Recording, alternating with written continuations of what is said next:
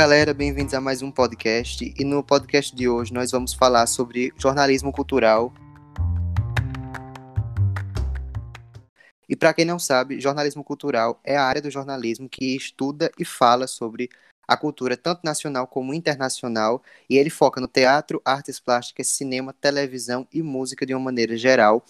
E é uma área que traz muita representatividade para o mercado jornalístico. E nós escolhemos aí uma empresa para falar que é o Omelete, que é uma empresa que foi muito à frente do seu tempo e isso garantiu que ela crescesse durante o mercado ao longo dos anos, né? A empresa começou no YouTube ali com três caras falando de fã para fã na internet e isso popularizou o canal deles, popularizou o site e eles trouxeram também a representatividade feminina para o canal com o Bloco X, que foi algo muito impactante ali no cenário cultural da época, onde as mulheres não tinham voz dentro do universo geek e a partir do bloco X, mulheres puderam trazer aí suas pautas e seus, seus gostos em relação ao universo geek, né? Então eu vou passar aqui a minha parte agora para Madu, ela vai falar um pouquinho sobre um dos programas do Omelete e logo após a palavra está com o Fábio. O Omelete Drive é um novo canal de notícias em vídeos do Omelete, onde ele complementa de forma visualmente os artigos diários do site. Com o Omelete Drive, em apenas 10 minutos, você fica por dentro de todas as principais notícias da semana através de vídeos curtos. E o Omelete Drive também é um programa diário que acontece toda semana, de segunda a sexta, a partir das 8 horas da noite, no canal do YouTube do Omelete. E uma outra observação que podemos falar também, que é, é que antigamente os vídeos eram bastante curtos, com cerca de 2 minutos. Porém, nos dias atuais, temos os vídeos de forma mais mais longas, com cerca de 10 minutos, porém com uma melhor qualidade nos seus conteúdos. Bora, Fábio. Aí dê a sua opinião, que nós vamos trazer também aqui um tema, que é um dos filmes que foi citado pelo Omelete, que é o filme Bacurau, um filme nordestino, que fala sobre um futuro distópico aqui no nosso, na nossa região. Então, Fábio, agora a palavra está com você. Então, pessoal, boa noite. Fábio aqui falando com vocês. É, a gente vai comentar também um pouco agora sobre alguns programas que o Omelete traz em seu conteúdo. Geralmente, é, por semana, eles estão trazendo sempre um vídeo com alguma crítica do cinema ou alguma crítica de alguma revista. Ou... O programa que a gente trouxe para. O vídeo que a gente trouxe para analisar hoje foi o vídeo é, chamado Só o Terror Pode Salvar o Brasil, no qual eles convidaram os diretores Kleber Mendonça Filho e Juliana Dornelles, que são os diretores do filme Bacurau, para estar tá comentando sobre o cenário do cinema brasileiro no Brasil, sobre as dificuldades de fazer filme no Brasil, principalmente em 2019, que onde a gente teve alguns impasses, né, devido ao governo federal. Mas eles estão trazendo eles para eles comentarem um pouco sobre as influências que eles tiveram para estar tá fazendo esse filme Bacurau. E eles também contam um pouco sobre é, as premiações que o filme recebeu. O vídeo foi ao ar em, no 1 de setembro de 2019 e ele ainda não tinha passado por, pelo Festival do Cinema Brasileiro. Então, naquela época, ele já tinha recebido o Prêmio Cannes e o, já tinha ganhado o Festival de Veneza. Então, o filme Bacurau, em 2020, ele ganhou algum, um, algumas premiações como melhor filme, melhor personagem coadjuvante, melhor roteiro adaptado, entre outras. E eu passo a vez agora para o Antônio. É, tu estava falando aí, sou eu, Antônio, me apresentando, e como tu falou, o Omelete, ele é, ele é um canal de, de comunicação, de certa forma um meio jornalístico, que fala sobre o cinema, que justamente é uma cultura, como você estava falando, eles trazem trailers, notícia, análise, crítica, traz de tudo.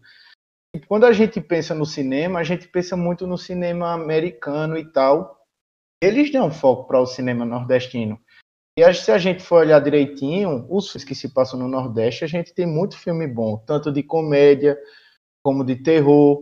É, a gente tem um filme muito bom que, por exemplo, não é divulgado, que é O Nome da Morte, que é a história de um cara do Maranhão. Então, tipo assim, o Omelete ele traz é, um pouco do cinema da gente para o, o público em geral, para tipo, para a grande massa que consome cinema, que consome eles, é, sobre o cinema nordestino. Então, tipo, eu curto muito isso, eu acho muito legal. Tipo, essa vez que ele dá. E falando um pouquinho do, do filme Bacurau, é, assisti o filme, eu acho muito show de bola o filme. é, tem uma história assim um pouco diferente de um pessoal que vem de fora, porque o prefeito quer não liga para o pessoal de uma determinada região, quer que um, um grupo de fora venha e, e, mate o pessoal. Enfim, é porque é para todo quem estiver escutando esse podcast tem que assistir o filme. não quero dar muito spoiler não. Sem spoilers, né? Sem spoiler. E aí, tipo, é, vai lá um monte de gringo, começa a matar o pessoal lá, de Bacurau, e aí no final tem um reviravolta, e tipo assim, é uma temática diferente que a gente não vê muito, foi em uma região também que não é muito explorada no cinema, e tipo, é onde tem o museu do, do, do cangaço, que é onde é, foi exposta a cabeça de Maria Bonita e Lampião, então assim, mostra uma parte legal da nossa cultura aqui do Nordeste. E, tipo, teve um foco bem legal. Eu, eu gosto, assim, quando eles trazem esse tipo de conteúdo. Eu já assisto normalmente Omelete quando é o cinema normal. Tipo, que eu digo normal assim, o, o mais consumido, que é o cinema norte-americano. Mas quando eles trazem o conteúdo voltado para o Nordeste, eu também eu curto muito. Conteúdo. Já curto normalmente. Quando é o conteúdo do Nordeste, com certeza eu assisto é bom que eles promovem também muito essa valorização do cinema nacional, né? Porque, como tu comentou, o cinema que é mais consumido aqui no Brasil é o norte-americano. Comentando sobre o filme Bacurau, é, na minha, no meu ponto de vista, cara, aquele é um filme que é bem mostra bem uma situação de mal-estar pessoal, né? Porque o filme começa ali já mostrando a região passando por alguns problemas típicos da região nordestina, né, que é a falta d'água Fora, ele também trata outras questões sociais, como a xenofobia, porque algumas cenas do filme você vê que os gringos eles não consideram os brasileiros como brasileiros, eles chamam de latinos, e eles dizem que eles são tipo macacos brancos. E outra, outra coisa que ele dialoga muito é porque os filmes se passam num, num futuro não muito distante, né? Entre aspas a gente vê que naquela região, em diversas partes do filme, as pessoas elas não têm água, elas aparentemente vivem em uma situação precária, né? Por causa das casas e em algumas cenas o prefeito traz, traz comida e o pessoal quando vai ver a comida está vencida. Mas uma coisa que chama a atenção quando você olhar é que todo mundo da cidade tem o smartphone e aparentemente todo mundo tem sinal. Você pode ver que na parte, quando vai chegando alguém na cidade, tem um pessoal que fica lá na frente, naquela guarita, na entrada da cidade, é, e um dos personagens ele avisa, né? Ó, o prefeito tá chegando. Imediatamente todo mundo recebe ali no seu celular, no seu tablet ou no seu iPad, recebe a mensagem e já começa se organizando para se esconder do prefeito.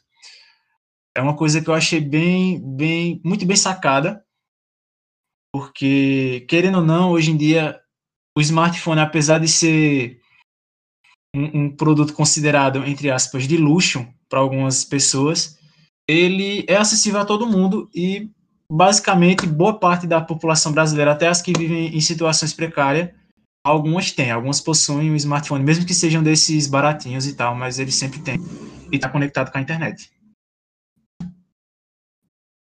Eu acredito que dois pontos interessantes que foram levantados aqui por tanto Antônio como por Fábio é a ideia que, primeiramente, é, o cinema brasileiro ele é muito desvalorizado pela população, né?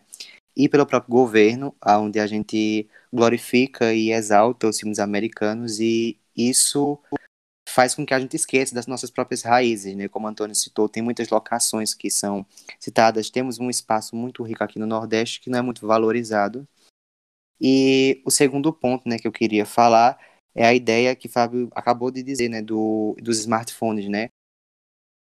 As pessoas têm o, têm o circo, mas esquecem do pão, né? Que é a ideia de Roma, né? Que eles davam entretenimento às pessoas, mas esqueciam que elas precisavam de saneamento, ou esqueciam que elas precisavam de alimento, de saúde, e isso é algo que a gente ainda vê hoje, né? Em pleno 2020, em plena pandemia, a gente consegue ver que pessoas escolhem mais o, é, a diversão, es escolhem mais as carreatas e esquecem daquilo que elas realmente precisam, né? Então eu queria pedir que vocês comentassem um pouquinho mais aí sobre essas duas ideias aí que foram levantadas. Eu concordo contigo quando tu fala isso. É, o filme mesmo mostra isso, essa questão que, tipo, é, o prefeito não dava a mínima para a região lá de Bacurau, vivia meio que abandonado, mas o pessoal não tinha comida e tinha é, internet. Então, acho que isso faz um paralelo com a nossa realidade, principalmente que a gente está em tempo de, de campanha política. E, tipo, as pessoas passam três anos no, no hiato de, de, de pobreza, de falta das coisas, de tipo, vivem como sempre viveu, precisando das coisas e tal, e o poder público, os prefeitos e tal, não faz nada. E aí, em tempo de política, dá lá o, o seu circo, faz a carreata, faz a passeata, faz alguma coisa, dá o circozinho, o povo esquece tudo que passou. Então, tipo assim, eu acredito que em Bacurau tem um pouco disso. É, as pessoas meio que esquecem a situação que, que estão momentaneamente, mas depois existe o grande ápice e aí a história não termina muito legal pro prefeito. Então, tipo assim, eu acho que Bacurau é um filme que se passa aqui no Nordeste que vale muito, muito a pena ser assistido. Eu acho que é um dos melhores filmes que se passa aqui que eu já assisti. Sem, sem, sem brincadeira. Acho muito, muito, muito bom o filme. Qual a sua nota, Antônio, para o filme? Aí você pode nos revelar? Eu dou um oito e meio 8,5. É porque, apesar de ser um filme com a história muito boa, muito boa, tem alguns momentos da produção, que eu entendo também é a questão de orçamento. Mas tem alguns pequenos momentos da produção que me incomodam um pouquinho. Sabe que faltou aquele capricho a mais, mas eu entendo que é a questão do, do orçamento. Mas 8,5 é uma nota muito alta no meu padrão. Eu acho que sim, eu acho que sim. Eu, eu concordo com o Antônio. 8,5 é uma nota bem alta. Eu, eu acredito que eu tô nessa faixa também no 8,5. E nos meus nos, nos pontos que eu achei que, na verdade, o filme não deixa a desejar em nenhum ponto. Eu só acho que ele deveria, ele é um, uma coisa muito complexa. Ele deixa coisas muito subjetivas e que precisa que quem está assistindo assista mais de uma vez e preste atenção em cada ceninha. Porque, por exemplo, no começo do filme, quando a, a protagonista, a menina médica, ela chega na cidade, tem um, um senhorzinho que ele dá tipo um, um, grãozinho, uma semente a ela. Ela bota na boca e aí chega algum ponto mais para frente que vai ter o enterro da avó dela. O pessoal faz uma, uma cantoria que não explica, depois durante o filme, não explica de onde surgiu essa cantoria, e aí ela, em um certo ponto, quando a, eles estão enterrando o caixão, ela vê o caixão jorrando água. E aí você fica, ah, então aquilo é uma droga, beleza. Só que aí, o que, um, uma coisa que me incomoda no, no filme foi eles não terem contado melhor uma história da cidade, entende? Parece que todo mundo que está lá sempre viveu lá, parece que a cidade tem muitos segredos e que não foram muito explorados. É, exemplificando melhor, é aquela cena em que eles chamam o Lunga, que é o personagem que tá lá naquela represa e tal, que ele é um bandido, mas que para a galera do, da cidade ele é meio que um herói. E aí eles chamam ele para ajudar, diz que estão sob ataque e não sabe de quem é. E aí ele volta para a cidade, é, tá lá jantando com os seus capangas. E aí ele chega um ponto que ele faz, é, agora é hora de cavar. Aí ele vai lá, anda um pouquinho meio na vila, e começa a cavar um lugar. Aí quando ele termina de cavar, lá dentro, aparentemente tem tipo todo um subterrâneo, ou é uma prisão, é, tipo uma cidade, de, debaixo da cidade, você fica meio boiando ali, tipo o que é aquilo que o filme não mostrou. Ele só mostra que pessoas entram lá dentro para se esconder durante o ataque, e no final eles mostram que eles prendem um carinha lá dentro também. Então, é, para mim, a nota ser 8,5, o filme peca muito nisso. De tanto ser um filme muito subjetivo, que requer que você tenha muita atenção, quanto esses furos de roteiro que deixam a desejar, tá entendendo? Fora que, eu não sei se vocês vão concordar comigo, vocês que assistiram, mas no final dele, ele deixa aquele gostinho de quero mais.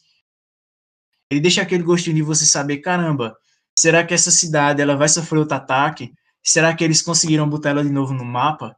É, será que alguém estava é, por trás desse prefeito, né? Tem algum algum o partido que ele estava? Será que é o partido que está por trás dele? Fica esses pontinhos assim que instigam para outro filme. É, pra, na minha opinião, é, o filme ele recebe uma nota mais generosa, porque é questão de opinião também.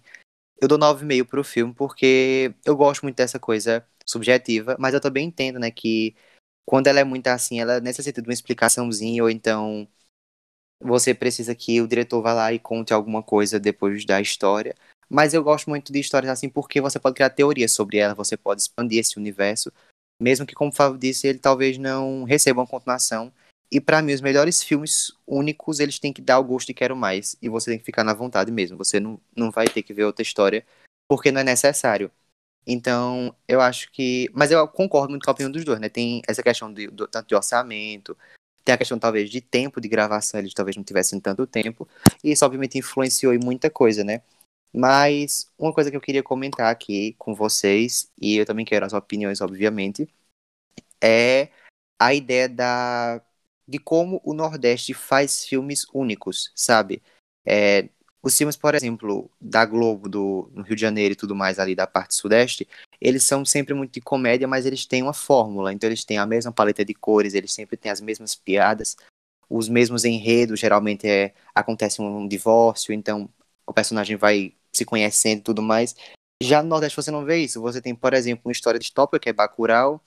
Aí você tem o Alto da Compadecida, que conta uma história no passado de dois pilantras, entre aspas, né, assim, e daquela região onde eles moram.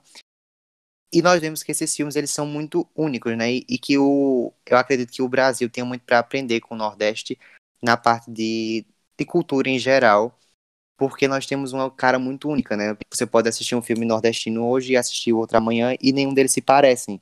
Talvez existam referências entre, mas as histórias são completamente diferentes, as direções são diferentes.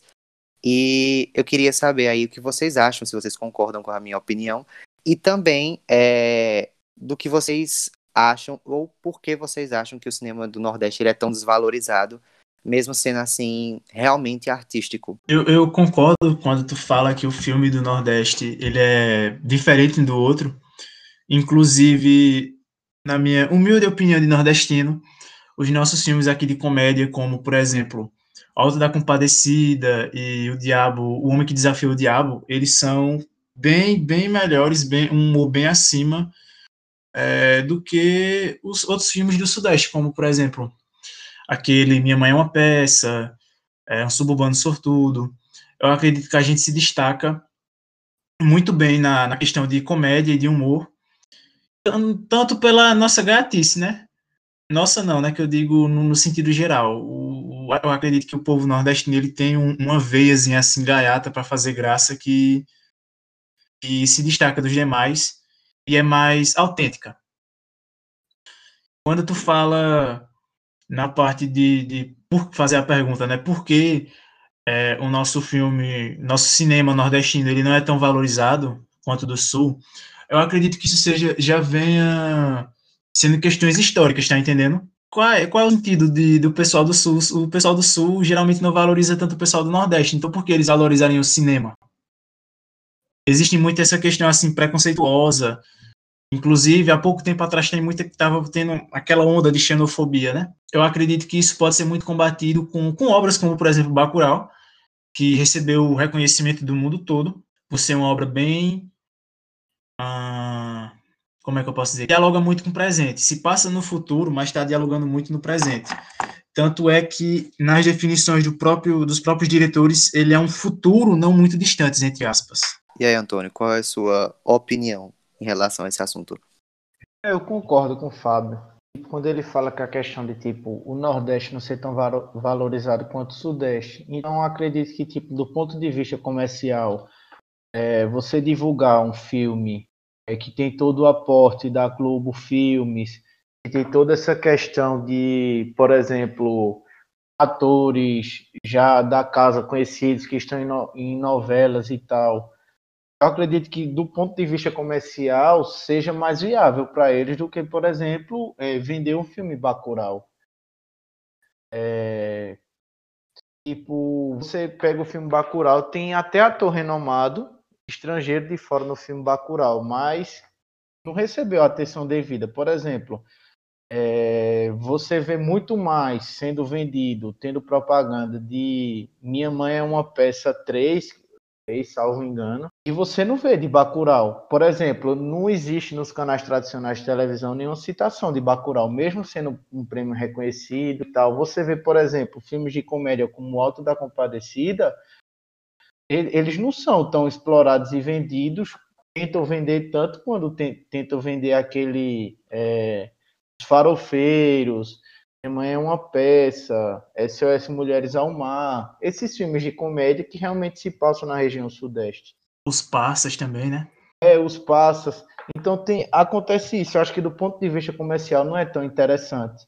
Eu acho que o filme do Nordeste eu vi ter mais divulgação assim, que não foi nem tanta, foi só uma passagem rápida na televisão, foi O Nome da Morte.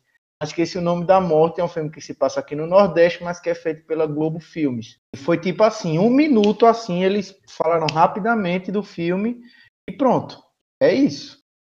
E aí pouca gente conhece esse filme. Inclusive usou, eu não vou lembrar o nome do ator agora, mas usou um ator conhecido e tudo, mas não teve divulgação ampla. Então acho que é isso, é mais questão comercial, de tipo, você vendeu o Nordeste e você vendeu o Sudeste. Eu acho que seria mais ou menos isso. É, e outra coisa que é válida lembrar, né, que o Alta Compadecido nem é exatamente nordestino, né? Porque o elenco basicamente também é parte do sul, né? Então a gente vê que até mesmo o mais vendido ou mais famoso entre o mercado que a gente vê que a Globo sempre fica reprisando o filme, então divide em quatro partes, é conta como uma minissérie. Não é exatamente nordestino, né? Porque, como vocês falaram, né? Tanto historicamente quanto economicamente não vende, né? Não é tão viável. Mas e você, Madu? Você tá bem caladinha aí. Qual é a sua opinião em relação a esse assunto? Eu concordo com vocês quando dizem, assim, fala do, das características do Nordeste. E por ser uma região também de característica muito única, assim, muito. Qualquer coisa você já liga muito àquela, àquela região. E com os filmes também não é diferente, assim, ainda acredito muito também, concordo plenamente com vocês, que ainda é, continua muito ainda aquela desvalorização do, do Nordeste em si. É, pessoal, para mim, é, o cinema nordestino, eu comparo ele muito ao cinema britânico, a questão de ter humor único, né? Vocês já assistiram, por exemplo, algum, alguma produção britânica? Porque geralmente as produções americanas elas são feitas para vender, né? Ela é feita tem um padrão, tem sempre personagens famosos ou então bem estereotipados porque aquilo vende rápido, né? Já as histórias britânicas, elas sempre são histórias que ela tem um ácido, ela faz uma crítica muito pesada em cima do assunto e aquilo é característico deles, né? E já o Nordeste também tem muito disso em relação ao cinema brasileiro. Já como o Fábio falou, a gente tem um jeito de rir das coisas, de mangar dos assuntos, que não é necessariamente uma comédia ou satirizando aquilo, mas é apenas aceitando talvez a tristeza da, da, da sociedade ou do modelo em que vivemos, né? Então isso é muito característico do nosso cinema. Então, vocês acham que é, temos uma boa representatividade na indústria cultural, na indústria do jornalismo? Ou vocês acham que, que ainda tem coisas para nós nordestinos para termos mais espaço, mais influência e muito um comércio muito mais abrangente? O que, é que vocês acham? É, eu acho que tipo a questão da representatividade jornalística, cultural e tudo mais ainda não é o cenário ideal, mas eu acho que a gente está caminhando para chegar, óbvio, caminhando de maneira devagar para chegar a um espaço tipo que a representatividade seja ampla e igualitária. E como o nosso tema a gente falou de filmes e tá um canal de filmes, tipo, que cobre filmes e tal, é, não existe é, a representatividade do cinema nordestino no cenário nacional, como seria o ideal, porque a gente tem muita obra boa e não é difundida nacionalmente pela barreira justamente cultural, econômica e comercial.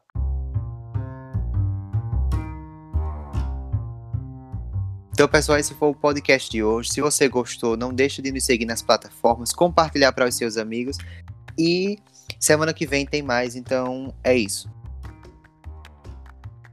Valeu, galera, e até a próxima. até a próxima.